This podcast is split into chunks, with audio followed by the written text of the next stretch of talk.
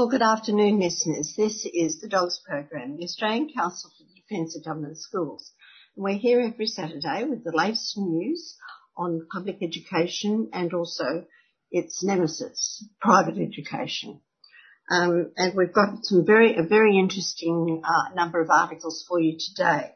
We have a press release 874 and in this press release we will be delving into, of all things, planning law because there's been recent law in Victoria which means that residents cannot complain about either the establishment or the expansion of any private school.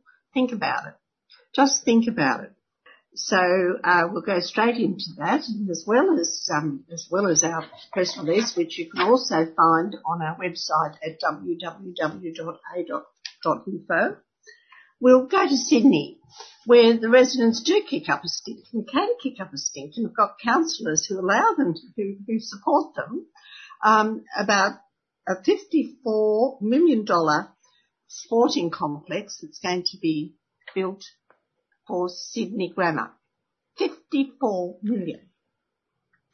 And um, then I'd like to go back to a very interesting article uh, written by Andrew Lay on uh, Inside Story about the remarkable persistence of power and privilege in Europe, the United States and Australia and the kind of research that people are doing to really prove that we have a fairly solidly class structured society.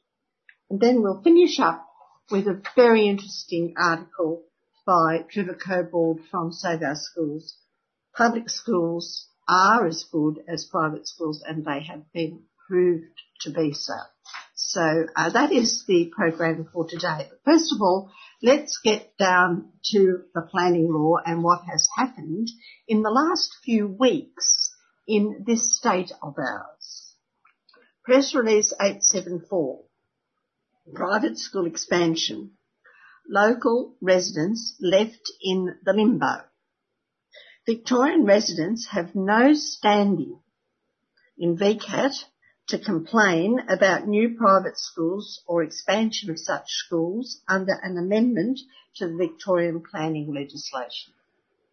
Clause 53.19 non-government schools was introduced on the 4th of December 2020 by VC 180, that is the number of the legislation in the Victorian Parliament, and passed and helps to streamline the process for development of new and the upgrade and expansion of existing non-government primary and secondary schools.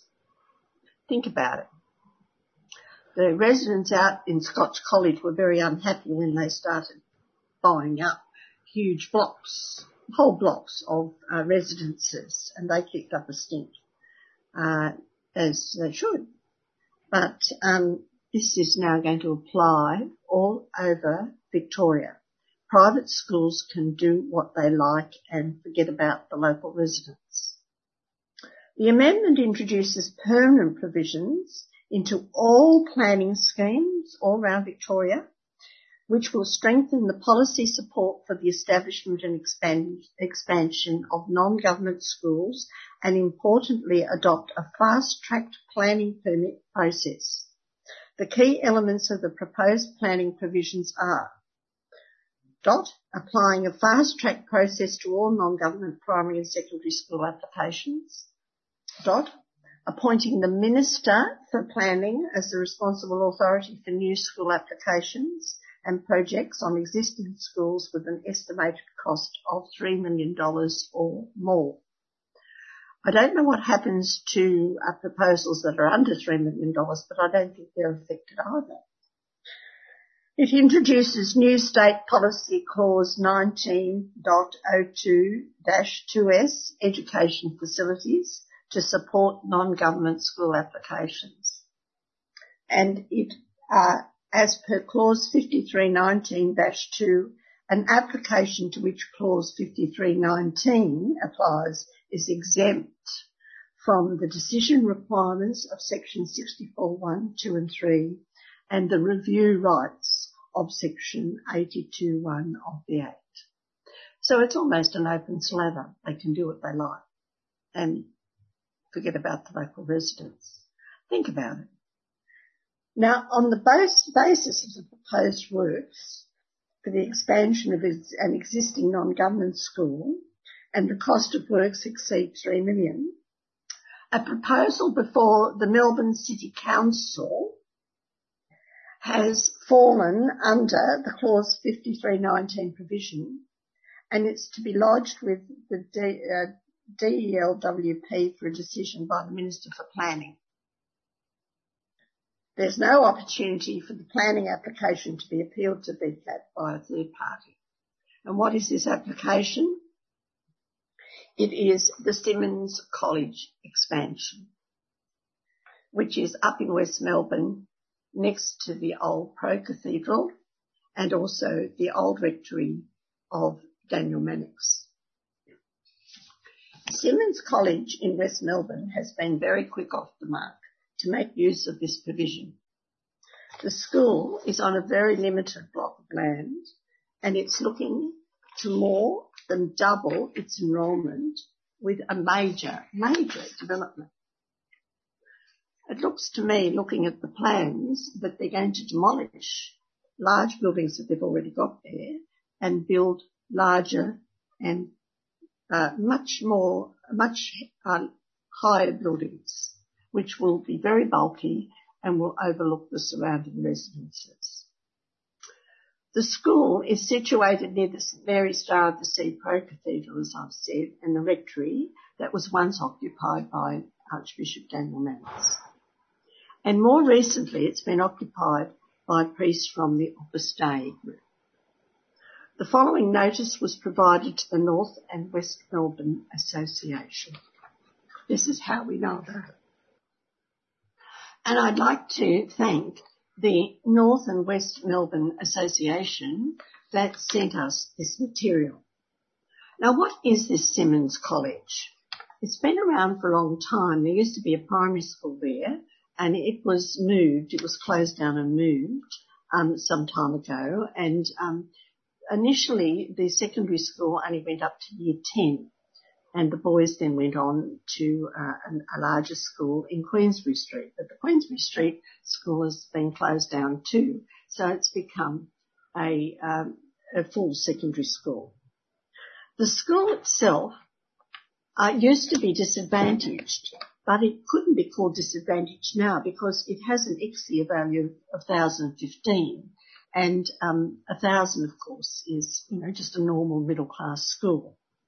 In fact, 19% of the students come from the wealthiest 20, upper 25% of the community, and more than 50% come from uh, the more middle ranking groups of the community. But uh, it does have 62% of children whose parents speak um, another language at home. Its total income in 2019 was 7.9, well nearly 8 million.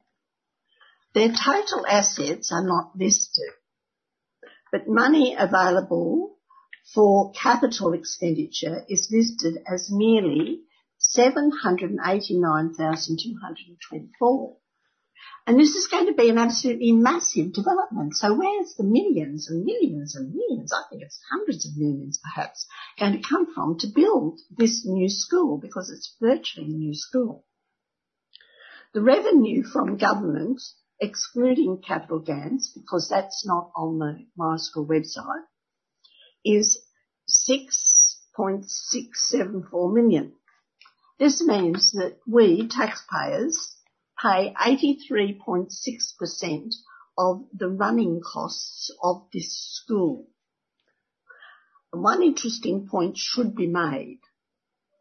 The enrolment for 2019, they claim, was 426, but the planning application of December 2020 mentions only 309 students currently enrolled with a plan for 668 students in the future.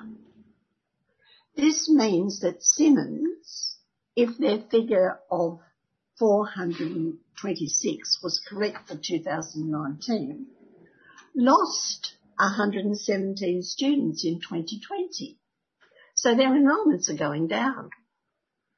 But they hope to gain another 359 with this massive demolition and new, quite massive infrastructure that they're going to build. So I really wonder what is going on up there next to the Pro Cathedral. And the vital question, of course, is who's going to be paying for this?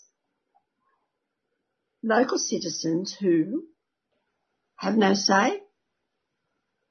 They have no say at all. Premier Andrews, the Minister for Education, James Merlino, both of whom um, belong to the Catholic faith, and the Planning Minister, Richard Wynne, should perhaps be asked a few hard questions. But I'm sure a lot of you, particularly those who are listening from North and West Melbourne, and also around Victoria, would like to know a little bit more about the, the nuts and bolts of this actual application. So I'd like Oliver, after the break, to tell you exactly what it is that they're proposing to do up there uh, in in a position which is very, very close to the CBD really, uh, but they are surrounded by residents who have no say as to what they're going to do. Because if there's 668 students on this really quite small block of land for a school, there are going to be massive parking problems. And already in this area, there are big, big parking problems in all the surrounding streets. But we'll have a bit of a break and we'll hear a little bit more from Oliver about this planning application. Well, before the break, uh, we were talking about how new non-government schools and also expansion of non-government schools, private schools, um, have opened slather now in uh, planning, the planning area. They can do as they please and local residents who are affected by their planning applications have absolutely no rights at all.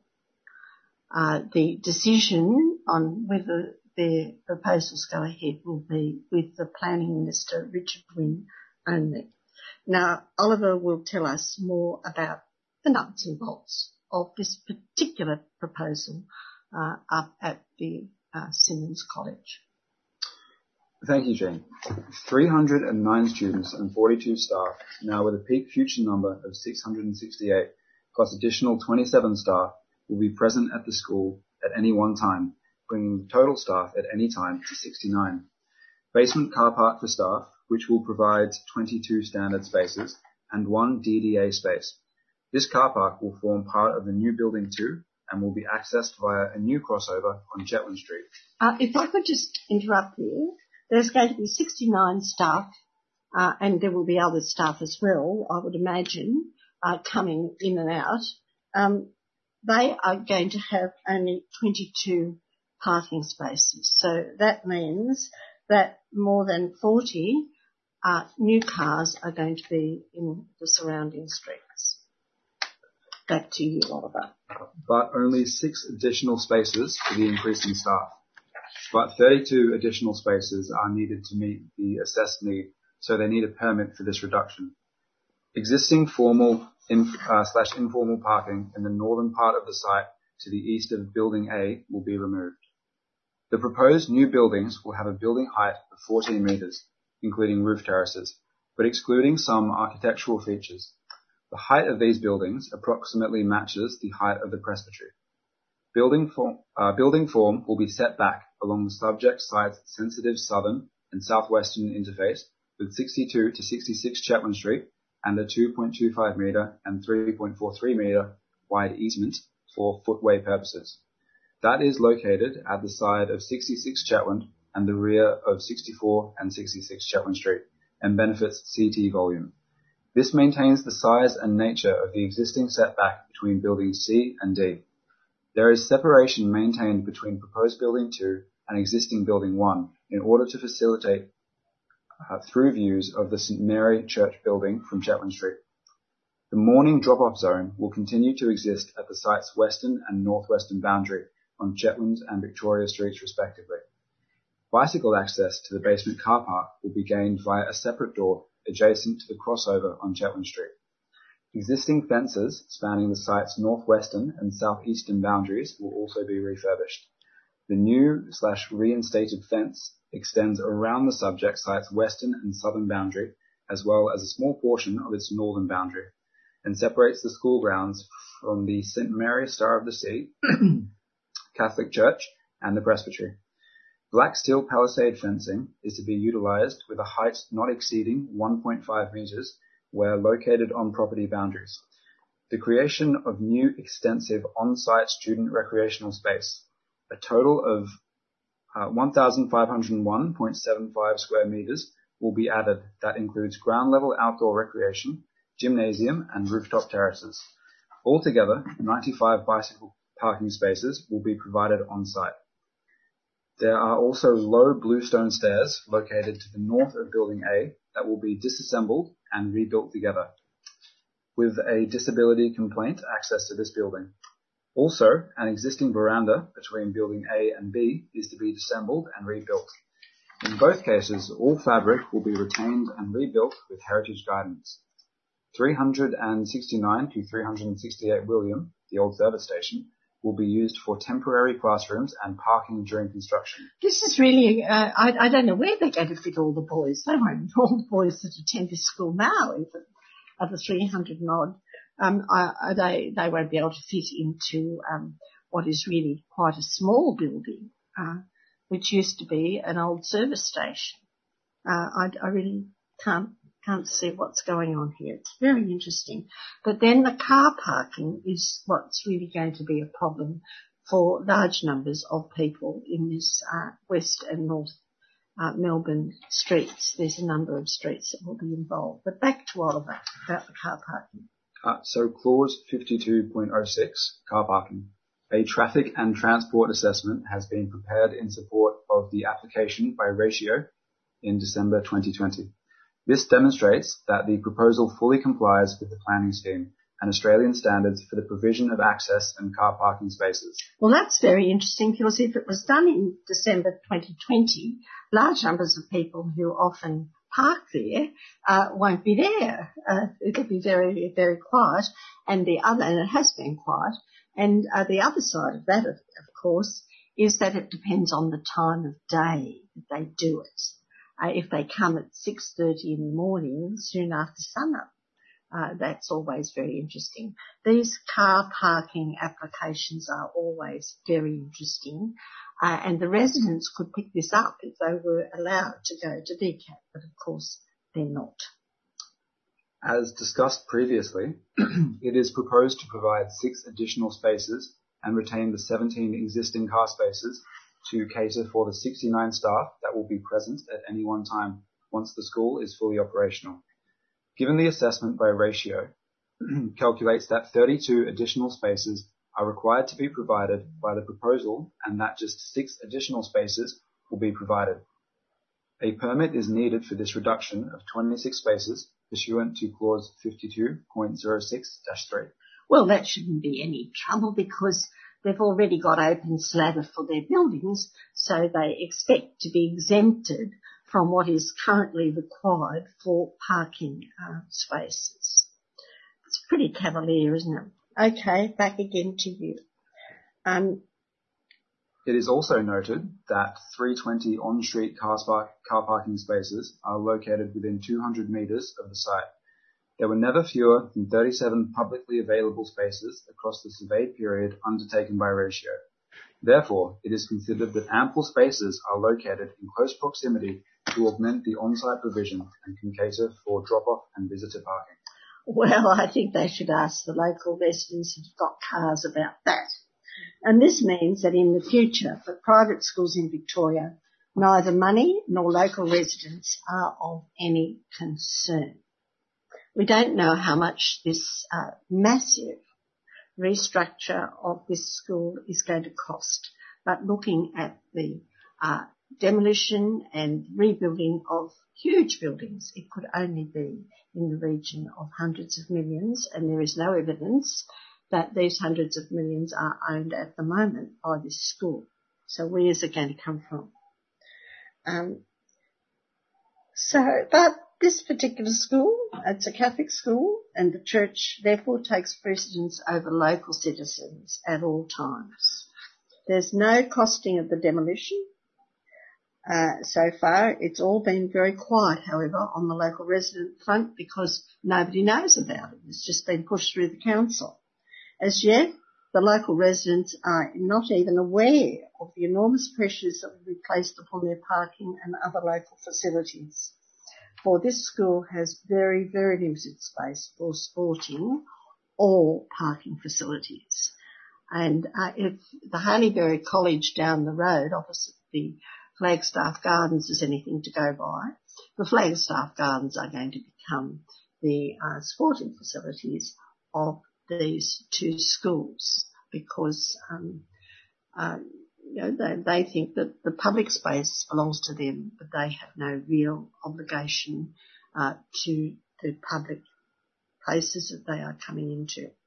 Well, it's pretty quiet on the Victorian front with these extraordinary things, but things are happening in Sydney. I have to say that the Sydney uh, residents, particularly in the inner city, round about the grammar school, Sydney Grammar School, are up in arms.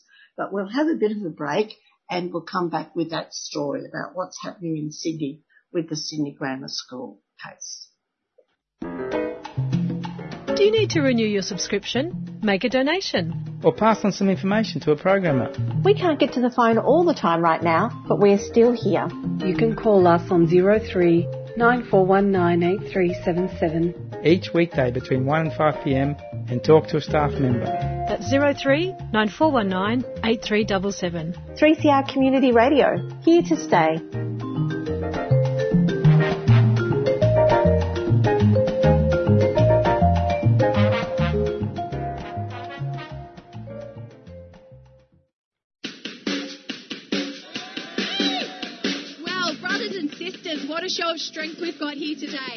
Local issues. So I'm here at the School Kids Strike for Climate Action. Live coverage. Join the, the spirit of this gathering here today at IMARC. Your voices. So give us a bit of a lowdown about what's happening. There's about 200, 250 people here at the moment. Community struggles. We're now in front of the uh, Tunnerminnerwait Maulboyheenner Monument. I'd like to thank Community Radio 3CR, who for the last decade has been broadcasting here Feed Radical Radio. Your membership is vital. A few hundred people about to pass us right now. Lots of young people standing up for their future. Subscribe today. Go to 3cr.org.au forward slash subscribe or call the station on 9419 8377.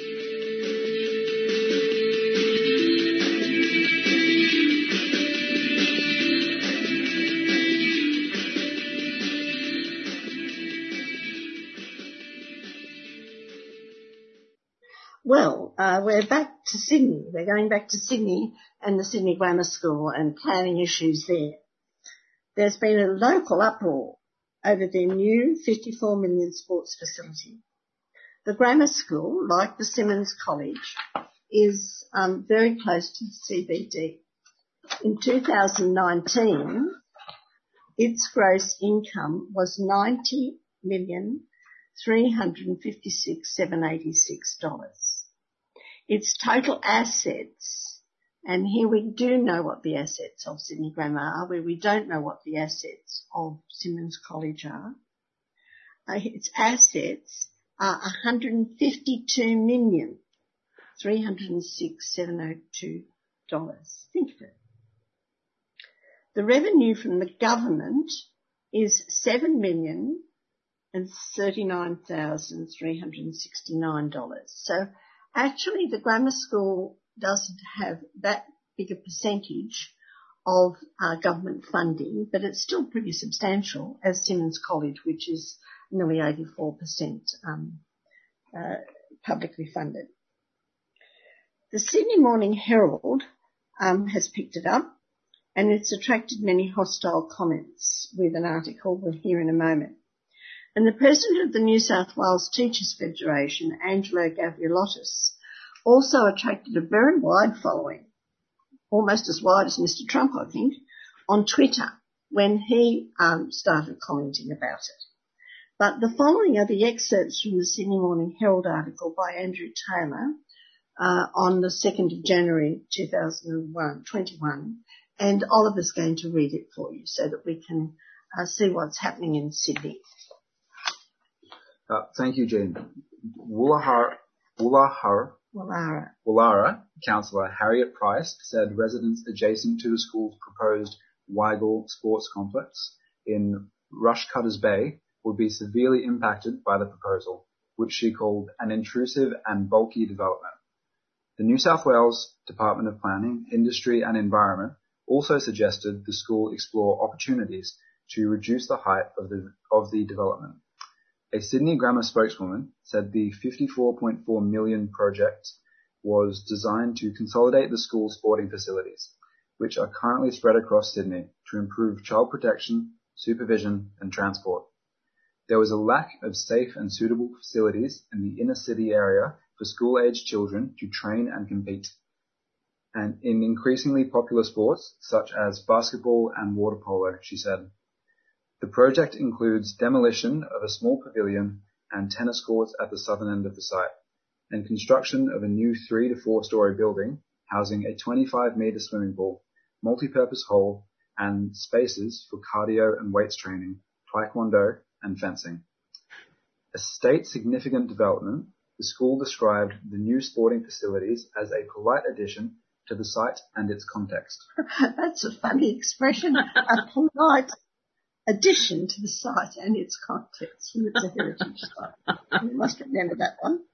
and that was written in documents lodged with the planning department. Sydney Grammar's spokeswoman said the bulk and scale of the sporting complex was consistent with surrounding buildings while two new trees will be planted for every tree removed.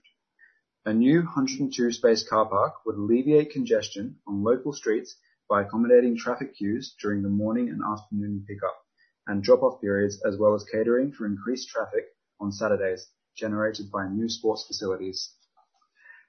But C.R. Price said the proposal would have a devastating and severe impact on views enjoyed by neighbouring residents, including public housing tenants. Previously uninterrupted views to green open space, trees and an attractive outlook to Rushcutters Bay and beyond will now be dominated by an intrusive and bulky development, she said. The school spokeswoman said significant changes have been made to the proposal following consultation with nearby residents, including reducing the overall size of the building and planting more trees to improve visual impact as well as preserve solar access and privacy of neighbours. Well, at least they did a bit of discussion with the, the local residents. Simonds College has ignored the, the, local residents. We've only just found out about it and it's been passed. Yes, but uh, back to you, Oliver. Alex Greenwich, the independent member for Sydney, said the proposed development was inappropriately located directly adjacent to homes and created unacceptable impacts on residents. The school has not adequately demonstrated why alternative and less imposing locations were not selected and more work is needed to protect neighbours' quality of life, he said.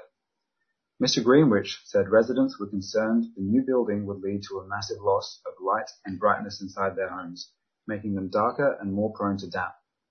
His concerns were echoed by the Paddington Society, which said in its submission the height and bulk of the project was excessive and would have a significant impact on the amenity of nearby residents.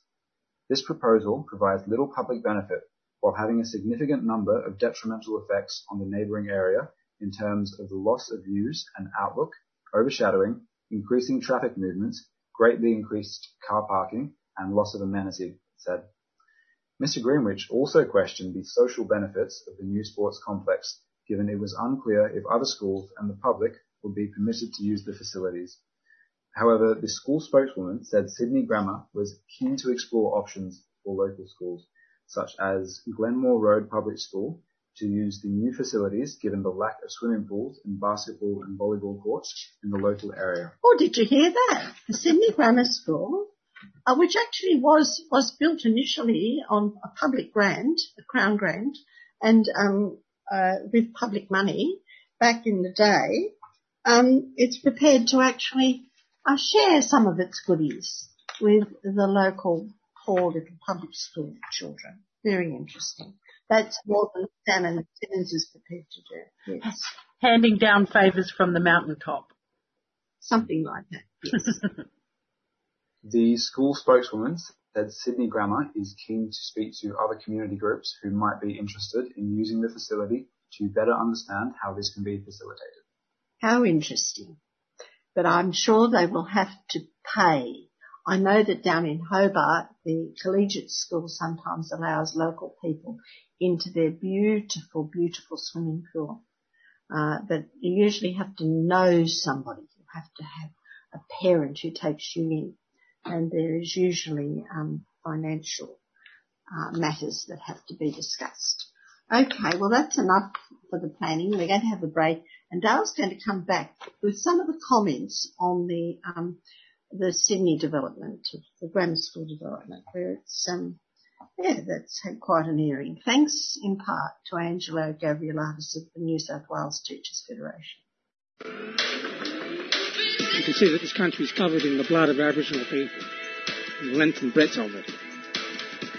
Australia is a part of an undeclared war and a secret invasion, and it began 250 years ago this year.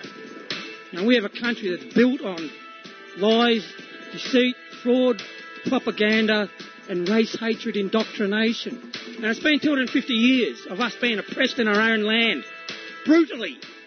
We might be oppressed, but we understand what freedom is, and we fight for it every day, and we've resisted this occupation since day one.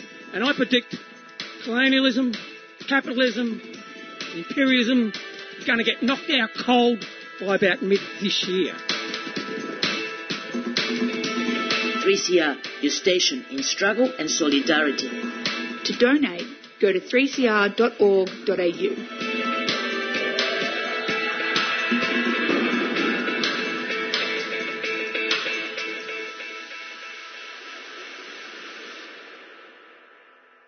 Yes, well, before the break, we've been discussing um, the open slather in Victoria concerning the uh, establishment and uh, the expansion of private schools and one particular case up in the West Melbourne, North Melbourne area. And we've also gone to Sydney and seen how different it is up there where the local residents have been consulted and they have reacted. And now Dale has got some very interesting comments that were made to the Sydney Morning Herald by people about the $54 million um, that's going to be spent on a sporting facility for the grammar school. Over to you, Dale. Thank you, Jean. Yes, Saline71 says, if they can afford to spend $54 million on this, then they can forego government subsidies. More money needs to be spent on government schools, not this monstrosity.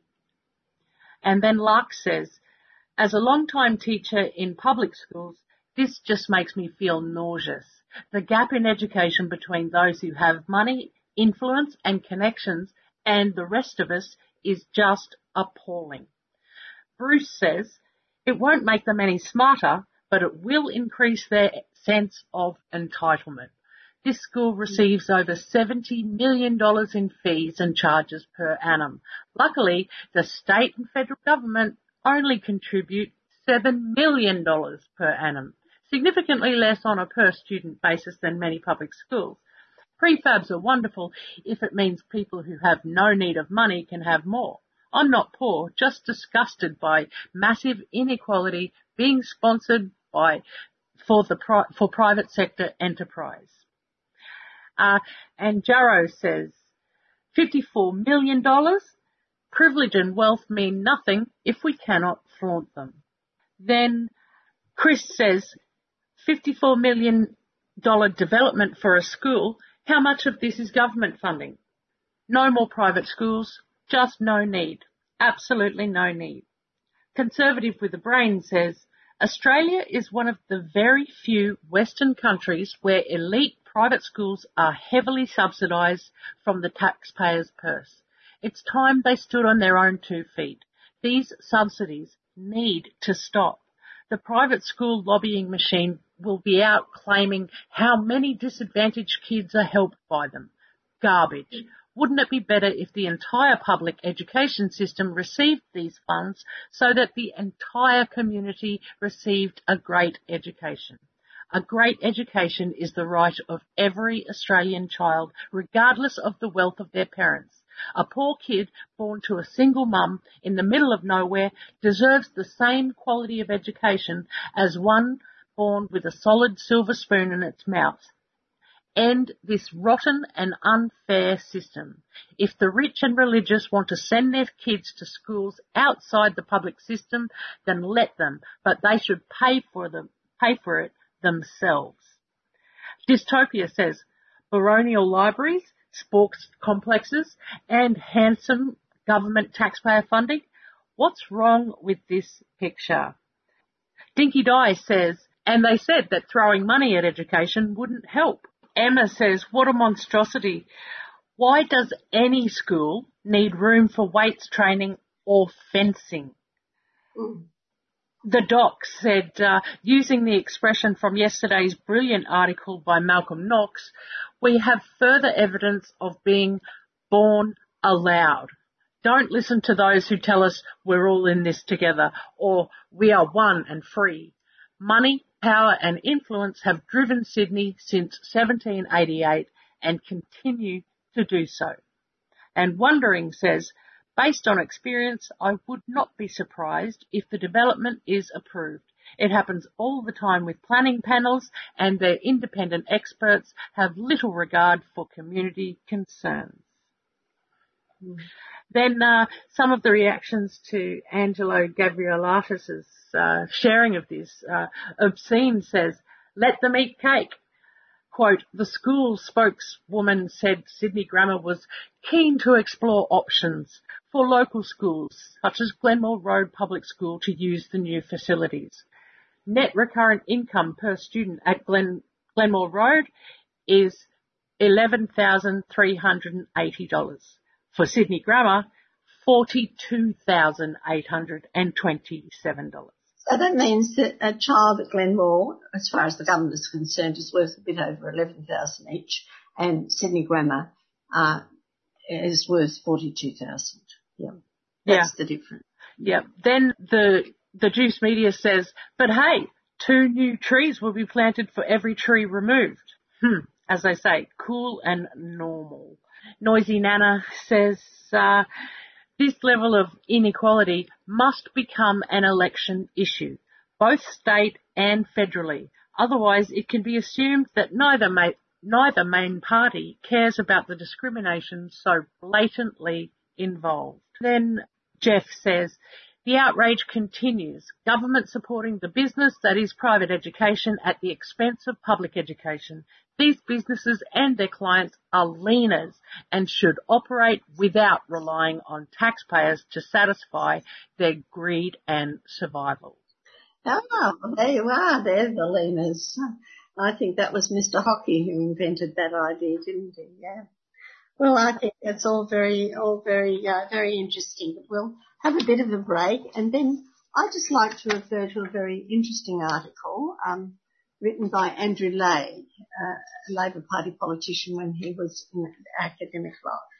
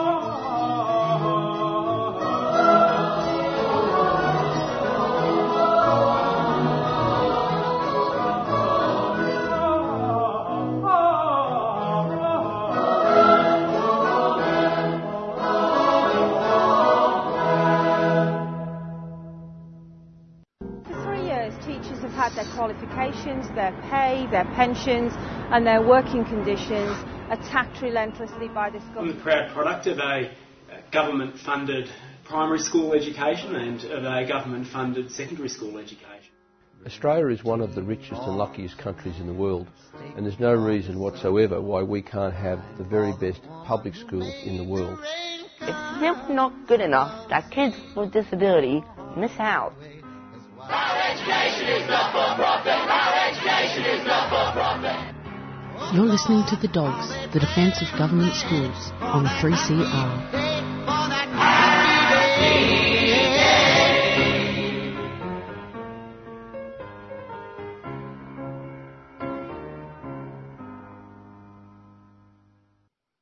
Yes, well, uh, there was one very interesting uh, response to the Sydney Morning Herald article on grammar schools' $54 million sports complex, uh, and that's talked about the power and privilege of uh, people in Sydney since 1788. And Andrew Leigh, uh, back in the day, wrote a very interesting article on Inside Story entitled The Remarkable Persistence of Power and Privilege. And he says that if you want to know who made up Australia's elite in the 19th century, a useful place to look is at, in the Australian Dictionary of Biography. In its many volumes, you'll find the business leaders, scientists, media barons and politicians who featured among the upper echelons of Australian society. Now suppose we take the first cohort of significant Australians, those who died before 1880, and identify those with unusual surnames. He's interested in surnames and what's happened to the surnames, like Ebden or McConaughey. People with those names were overrepresented among the elite in the 19th century. But are they still at the top of society or have they mixed through? Has there been real social mobility? And the finding is that in fact, um, there hasn't been the sort of social mobility in Australia that one would have expected children of doctors, um, in, in, a mobile society, for example, if Australia was a mobile society, privilege would dissipate quickly. And children of doctors could become labourers and children of cleaners could become lawyers. Class jumping in a socially mobile uh, society is the norm. Conversely, in an immobile society, we'd expect to see privilege perpetuated across generations and if wealth can easily be passed down to one's children, if education is costly, and if jobs are based on old school ties rather than ability, then the same surnames will stop, will stay at the top across generations.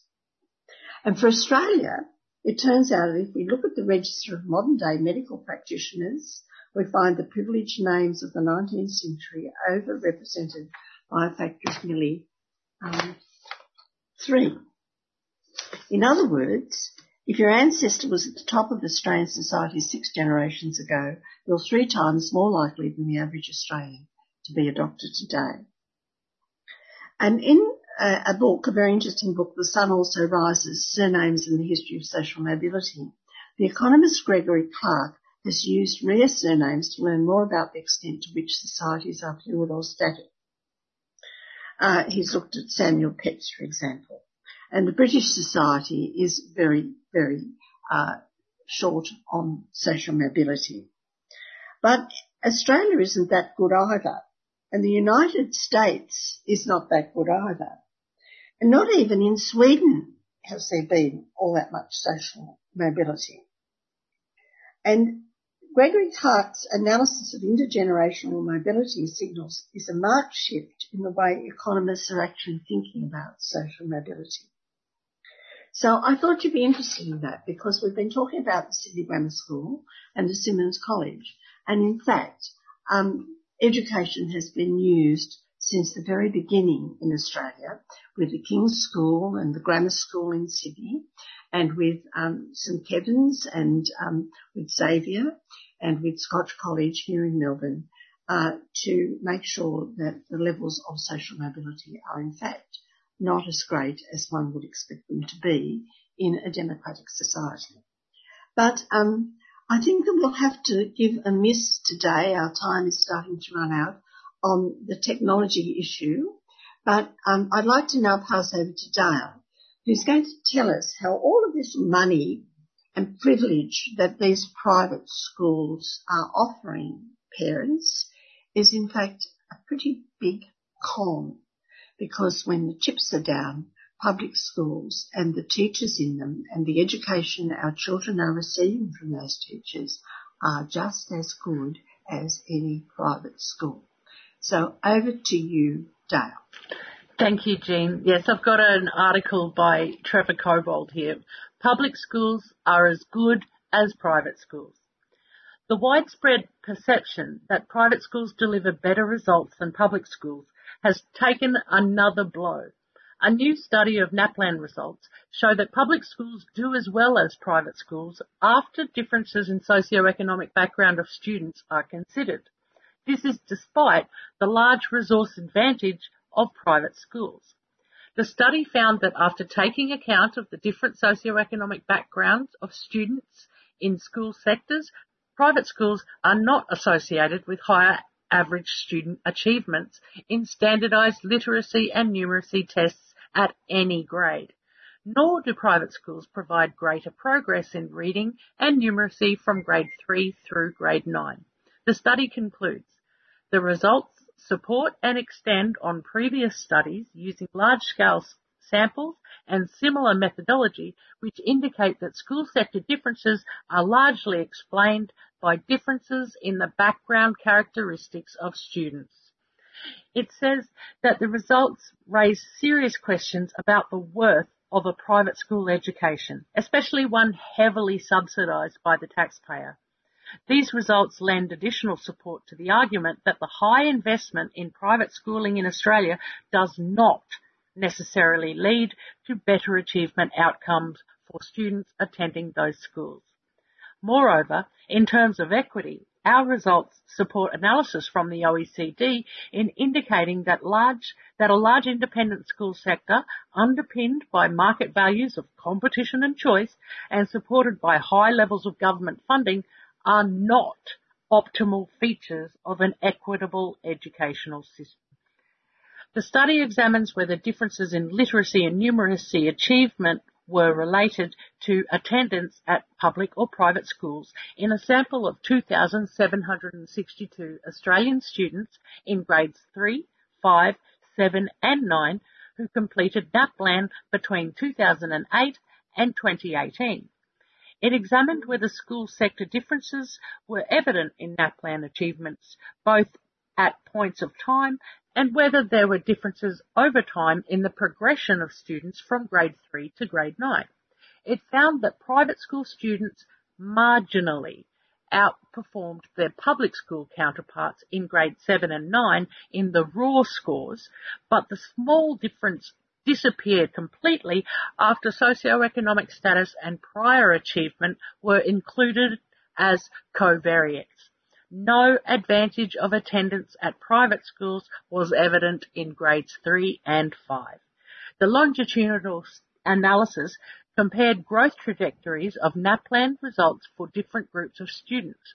Those remaining in the public sector from grades 3 through 9 compared with those who remain in the private sector across this period or shift to the private sector as they commence secondary school. Despite the differences in student background, the study found that students in both both school sectors had similar growth trajectories in reading and numeracy from grade 3 through 9. As the study noted, this provides evidence that private schools do not add value relative to public schools. The higher achievement of students in private schools in raw scores is dependent on the characteristics of the students who select into, into the schools rather than any advantageous feature of the school sector learning environment. The study further notes that the results highlight old questions about the utility of persistently high levels of taxpayer funding of private schools in Australia. If private schools do not value add in terms of improving achievement in basic skills testing and tend to increase segregation based on student background and family socioeconomic status, some serious policy questions need to be asked about school funding structures. Apart from these findings, the study also concluded that prior achievement is by far the largest predictor of student results in public and private schools, even more than socioeconomic background. Inclusion of prior achievement in NAPLAN is intended as a measure of student ability. However, as a result, as a recent study has shown, this approach to analysing student and school results is fundamentally flawed. Prior achievements of students is also affected by student and school background characteristics and other factors such as school resources, parental involvement, and teaching practices. Inclusion of prior achievement as a variable dilutes or removes the effects of such factors. This is demonstrated clearly by comparing the results of two analyses conducted by the new study. The analysis discussed above shows a significant effect of student background on NAPLAN results. However, when prior achievement is incli- included in the analysis, the influence of student background is much reduced. Apart from this problem, the study adds weight to the large volume of evidence from overseas and Australian studies demonstrating that public schools do as well as or better than private schools. For example, the OECD report on the 2018 PISA tests found that student achievement in public schools in OECD countries was higher than in private schools. The Australian PISA 2018 report found no difference in student results in reading and science between public, Catholic and independent schools after taking account of differences in student and school socioeconomic background public school students achieved higher results in mathematics than Catholic school students. Thus, public schools in Australia do as well as private schools despite having far fewer human and material resources than private schools and being disadvantaged by government funding policies that have heavily favoured private schools. It all suggests that private schools are less efficient than public schools in using their resources. Yes, and it's always been the case because they're actually not about efficiency, they're about something else. They're about um, passing privilege down from generation to generation. But I uh, thank you, Dale, for all of that. And um, there are those of us who really aren't into all the status thing, and uh, we realise that uh, making sure that uh, our children are well cared for later in life somehow, sometimes is better than wasting a lot of money on a private education. So uh, that's enough for us for now. Um, we, we, hope that you will keep listening to 3CR and you'll be back with us. And uh, if you're interested in our website, please go to www.adogs.info. Bye for now.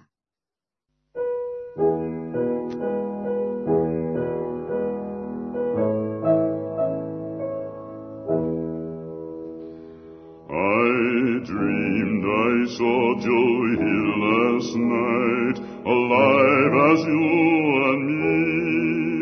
Says I, but Joe, you're ten years dead. I never died, says he. I never died, says he. In Salt Lake City, Joe says I, him standing by my bed. They framed you on a murder charge, says Joe, but I ain't dead, says Joe, but I ain't dead. The copper bosses killed you, Joe, they shot you, Joe, says I. Takes more than guns to kill a man, says Joe, I didn't die, says Joe, I didn't die.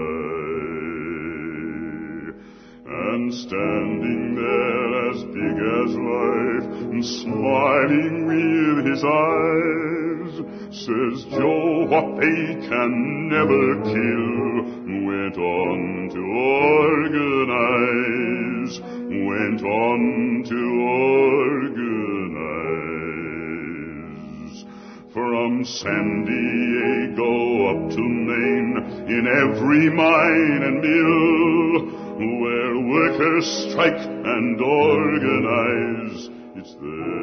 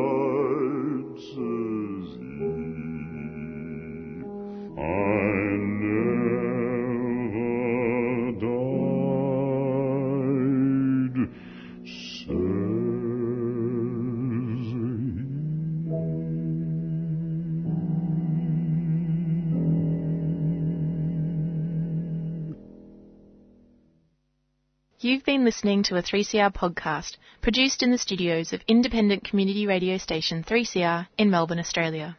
For more information, go to allthews.3cr.org.au.